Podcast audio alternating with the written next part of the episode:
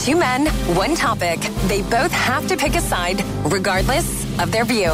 It's time to get serious.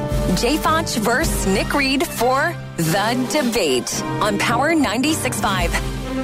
Welcome, Nick Reed. Hello, and thank you for having me. You are from our sister station, KSGF. That's right. And we appreciate you being in here to try to deal with this debacle that we like to call the debate. All right, it's great. Okay, so a New Zealand man was recently arrested after stealing two human toes from a dead body exhibition. The toes uh, have been returned to the museum, so no worries there. They are valued at $5,500 a piece. The man refused to say why he stole the toes. He was caught on camera. Uh, so one of you guys be the man that stole the toes from the dead body. The other one can be the owners of the museum saying, you know, this is ridiculous. that what? Why would you do this? Well, you've already set me up for my Yeah, side yeah. of the debate, which would be that. I Yeah. guess I'm the museum people who own the dead body. Yeah, the museum people. How dare you? You come into our museum, who is for, it's for the public. We have a dead body on display, not because we're proud of it, not because we want to show and showcase dead bodies, because we want to show you the human anatomy. Now we have toes peeking out in that Oh, exhibit. oh my- That is not for you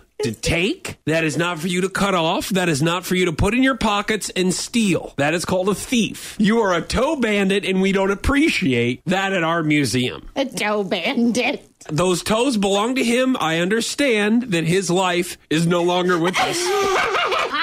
However, his body still lives on, and it lives on in this museum, and we can't have his full body with two toes missing. So you're a disgrace. You should be ashamed of yourself. I'm glad that we got the toes back, but now we've got to pay somebody to sew them back on.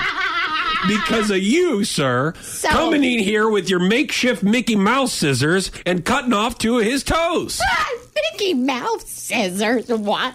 Mickey Mouse games. Okay. Oh. First of all, I'm going to start off by saying you don't know me. When I was a little boy, I didn't have a lot. I didn't have any friends, but for one person who was my grandpappy. And my grandpappy at sunset every night would go into the shed out back where I wasn't allowed, and he would come out early in the morning. And I never knew why Pappy went in that old house out back. And I was always told never to go, but one day he died, and I went in there, and there was nothing but jars filled with toes. Oh my god. And so I don't have a lot in life, but those memories of my grandpappy involve toes. And I just wanted to grab a little bit of grandpappy because he's been gone for some time. So unless you know what it's like to lose a grandpappy who keeps jars of toes in the old shed out back, you don't judge me.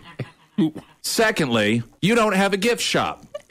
If you had a gift shop, this wouldn't even be an issue. You gave me no choice. I wanted a trinket to take home. I thought I'd get some sort of keychain, maybe a mini marshmallow gun shooter or something. No. So I took what I saw as available. Yeah. And thirdly, I'm looking to start my own museum, and I'm starting small.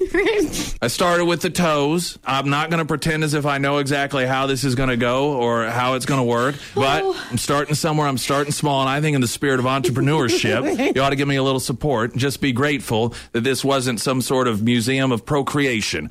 Oh my god. Oh my god.